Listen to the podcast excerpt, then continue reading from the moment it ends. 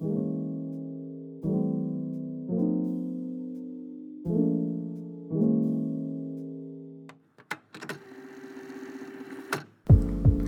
up, everyone? It's Sakurako. Welcome to my podcast. This is a bilingual podcast where I talk about a bunch of different stuff both in Japanese and in English.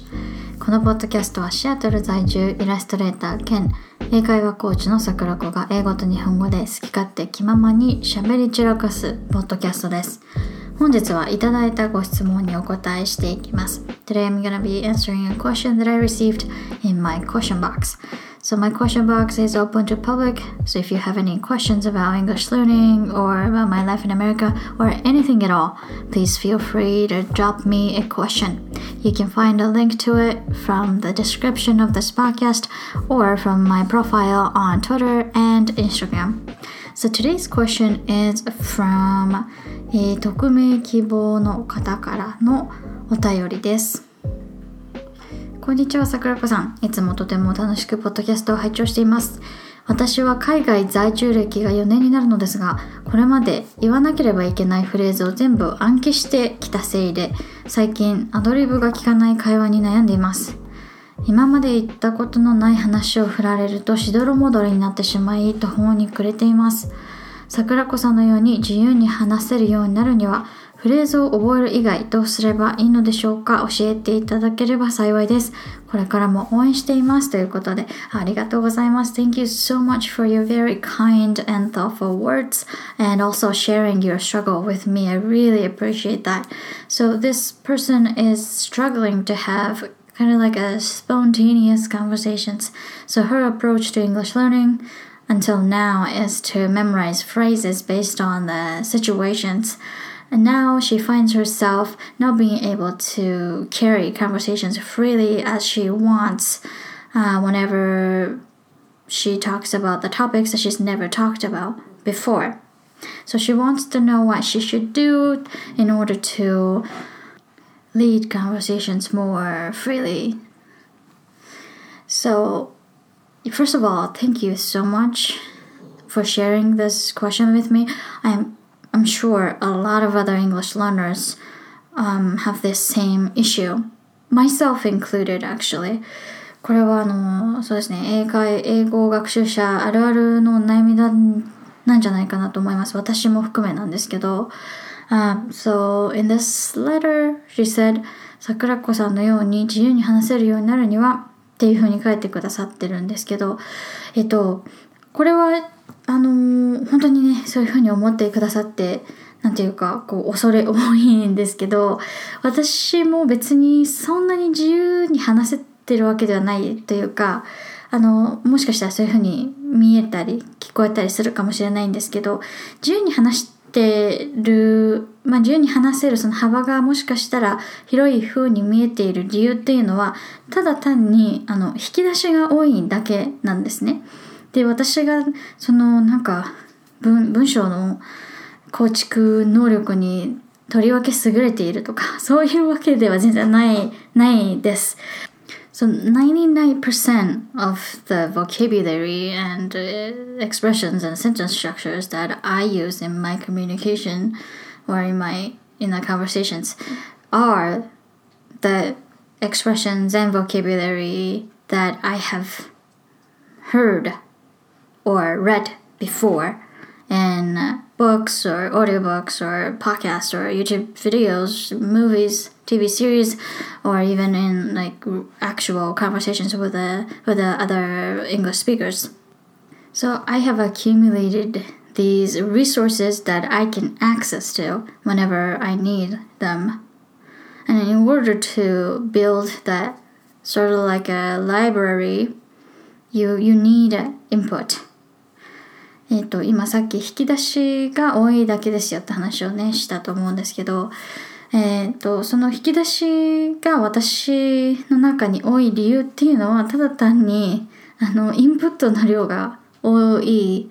からなんじゃないかなって思ってるんですね。例えば映画を見たりとか、ドラマを見たりとか、そういうところから、えー、ちまちまと集めてきたものが、えっ、ー、と、頭の中の倉庫にこうバーって蓄積されていて話す時にその在庫を 持ってくるみたいな感じですかね。で、よく、あの、英作文とか、英語スピーキングって、あの、聞く例え話で、内祖では触れないっていうのがあるんですけど、聞いたことありますかね内祖では触れないって、日本語だと、まあ大体その、お金がなければ、物が買えない？ないお金は使えないみたいなお金に関する表現として使われることが多いと思うんですけどこれはあの英語の語彙力とか表現力とかも一緒だと私は思っていて You've never seen those expressions or heard those expressions uh, chances are pretty slim that you're gonna be able to come up with those expressions and sentence structures on your own on the spot So, yes, you are, you can build sentences from scratch uh, if you know the, the linguistic rules and grammars of that specific language. Uh, however, conversations are really specific. So, even though you know the grammar, sometimes it just doesn't cut it. えー、最近見た YouTube 動画で Language isn't math っていう動画がありましてですね、えー、Matt vs Japan マット vs Japan さんっていう YouTube チャンネル。っていうかあの男性アメリカ人男性なんですけどが作られた動画であの日本語で考えたことを文法を使って英語に翻訳したとしてもあのどうしても言語ってえー、特定のアイディアの言語化の方法がそもそも違うから不自然になってしまうことがある。例えば、日本語で、あの、自分の携帯が見当たらない時に、私の携帯知らない？私の携帯知らないっていう感じで聞いたりすると思うんですけど、例えばそれを、あの、携帯を知っているかっていう直訳を英語の文法を適用して英語の文章にしたとします。そうすると、Do you know my phone? っていう感じの文章になると思うんですけど、それを英語で使ってしまったら多分、Do you know my phone? って言ったら、相手の人は、いやみたいな感じになると思うんですよ。え知ってるというか、その、存在を、存在は存じ上げていますが、みたいな感じの方向になっちゃうと思うんですよね。で、多分英語で自然な聞き方をするのであれば、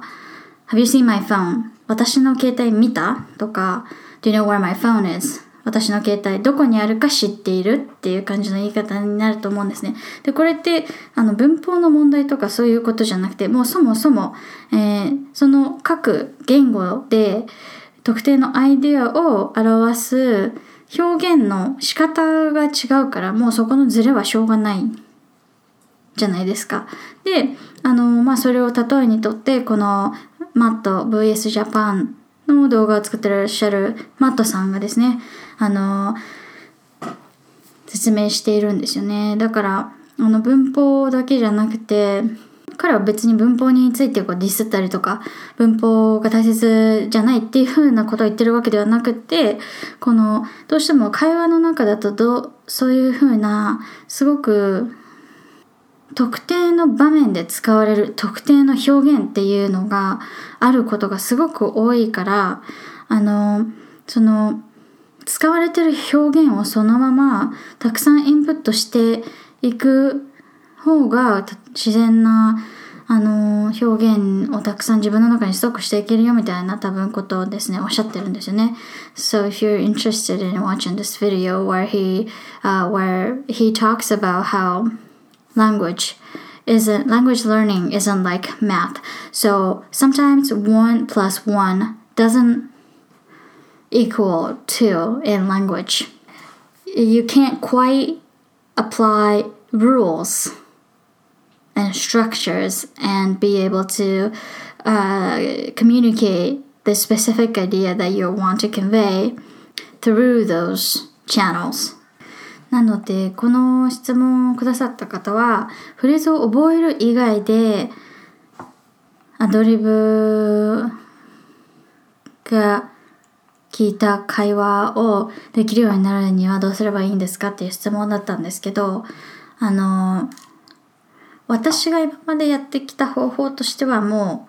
う、フレーズというか表現とかをそのそのまま自分の中に取り込むっていう方法なので、えっとこのフレーズを覚える以外の方法っていうのがわからないというか私は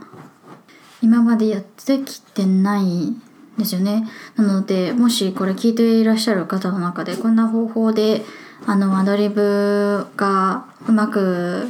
なんか回せるようになったよとかあればぜひですねあの質問ボックスの方からコメントを送っていただけると嬉しいです。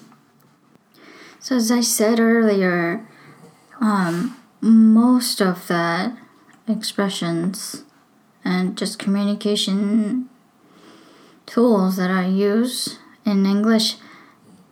are something that I have been pre exposed to before, but I have never really put an effort into memorizing phrases. So, yes, I have accumulated a lot of information regarding English communication through entertainment, but I never really memorize phrases. I never really like took notes or I never really I never really like quizzed myself or anything. So 今まで映画とかドラマとかを見てそういうフレーズとかあこういう風に言えばいいんだみたいなのをちょっとずつ貯めてきたって話をしたんですけど、えっと、特に暗記をしたりとか例えばそのドラマで見た表現をなんかメモを取って何回もノートに書き写すとかあとはこう覚えるまで何度も何度も暗唱するみたいなそういう暗記みたいな仕方はあんまりだからほぼしたことがなくてあの何度も見た映画とかはあるんですよ。好きだから何度も見た映画とかもう何週も何週も見てるテレビシリーズとかはあるんですけどそれはただ単にあの自分が好きだから楽しいから見てるだけであって別にこう覚えようとして何度も見てるわけじゃないのでまあ、あれです。自然と溜まっていたっていう感じが近いんですけど、ただまあ、あの、ただただ見ていっても、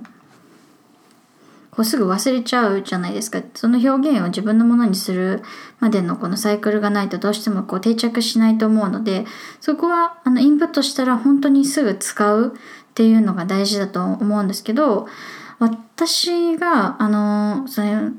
表現の引き出しとかが多い理由は、このすぐ使うっていうサイクルが結構アクティブにあのできているからかなとも思います。すごくあの使いたがりなんですよね私。例えば YouTube とかでちょっとなんかかっこいい表現とか見たらあもうすぐ次のなんか会話の中で使ったろうみたいな感じであのすぐ使うんですよ。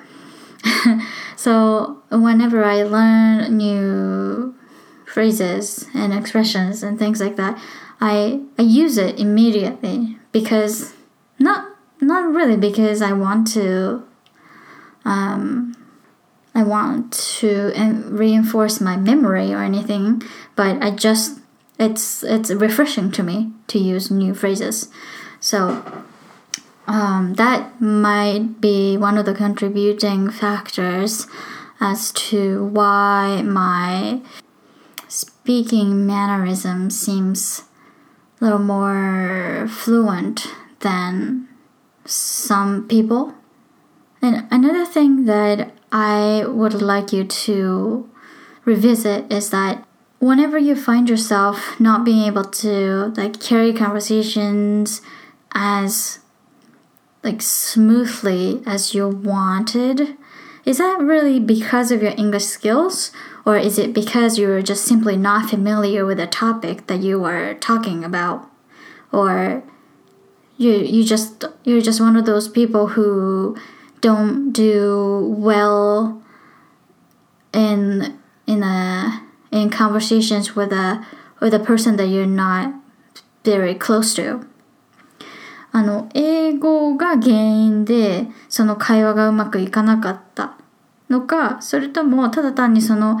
話題に対するバックグラウンドの知識が足りなくてもう言うこと言う内容自体がなかったのかそれとももうそもそもただ単にあの割と口下手な方で日本語でもちょっとしどろもどりになっちゃうタイプの方なのかもしかしたらその辺にも原因があるのかもしれないですしあのただ単にその英語の表現のストックが足りないだけじゃないかもしれないのでそこをあのもう少し振り返ってみるとなんかヒントがあるかもしれないですよね。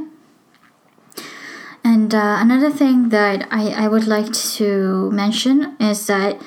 when you kind of like disappoint yourself, um,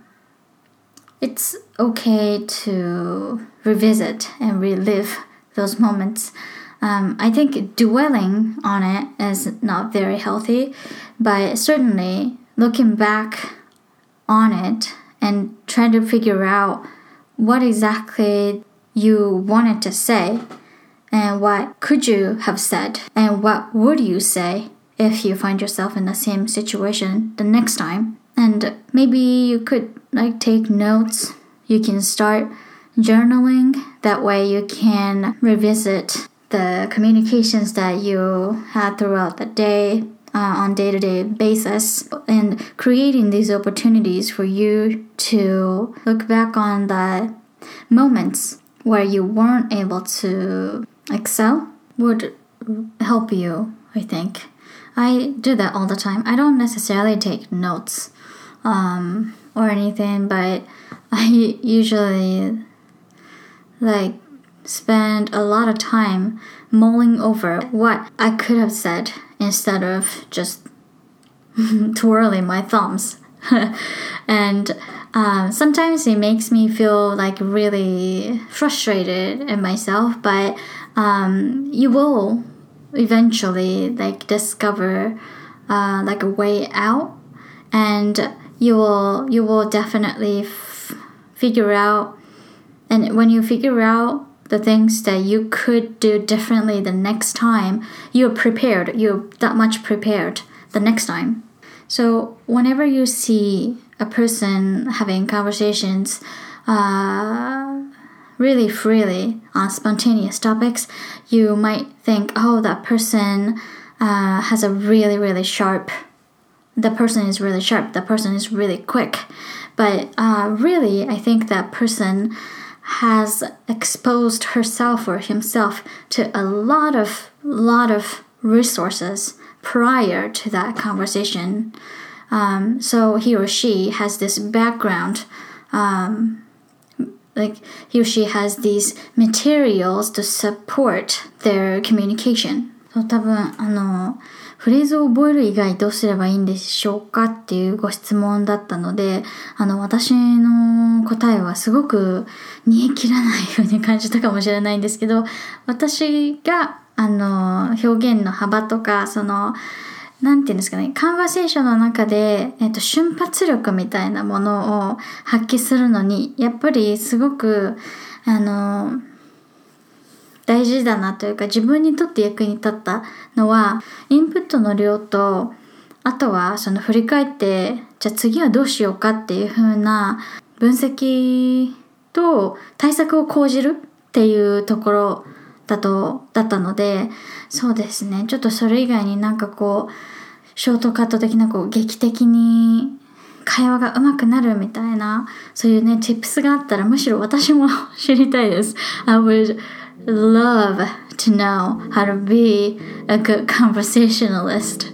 So, yeah, as I said, if you have any tips, please do share with us. That would be greatly appreciated. And yeah, also, if you got other questions, feel free to just ask me. I'm an open book. So, and one last thing I want to share if you feel like you don't got like interesting things to say, you don't have to try so hard to be interesting. Just ask that person question instead or like or just say, "Oh, I don't know what to say," or "I don't really have I don't really have insights on that," or or you can say, "Honestly, I'm at loss for words here." And I, I think as soon as you like show your like position or even maybe vulnerability, people are people are usually really willing to help you. So maybe not trying to pretend like a conversational wizard is one of the things that you could try to like get the weight off of your shoulder. So I hope this was somewhat helpful to you. Um, as I said, thank you so much for sharing this with me. I really appreciate it. And I hope you guys have a great day and see you guys next time. Bye.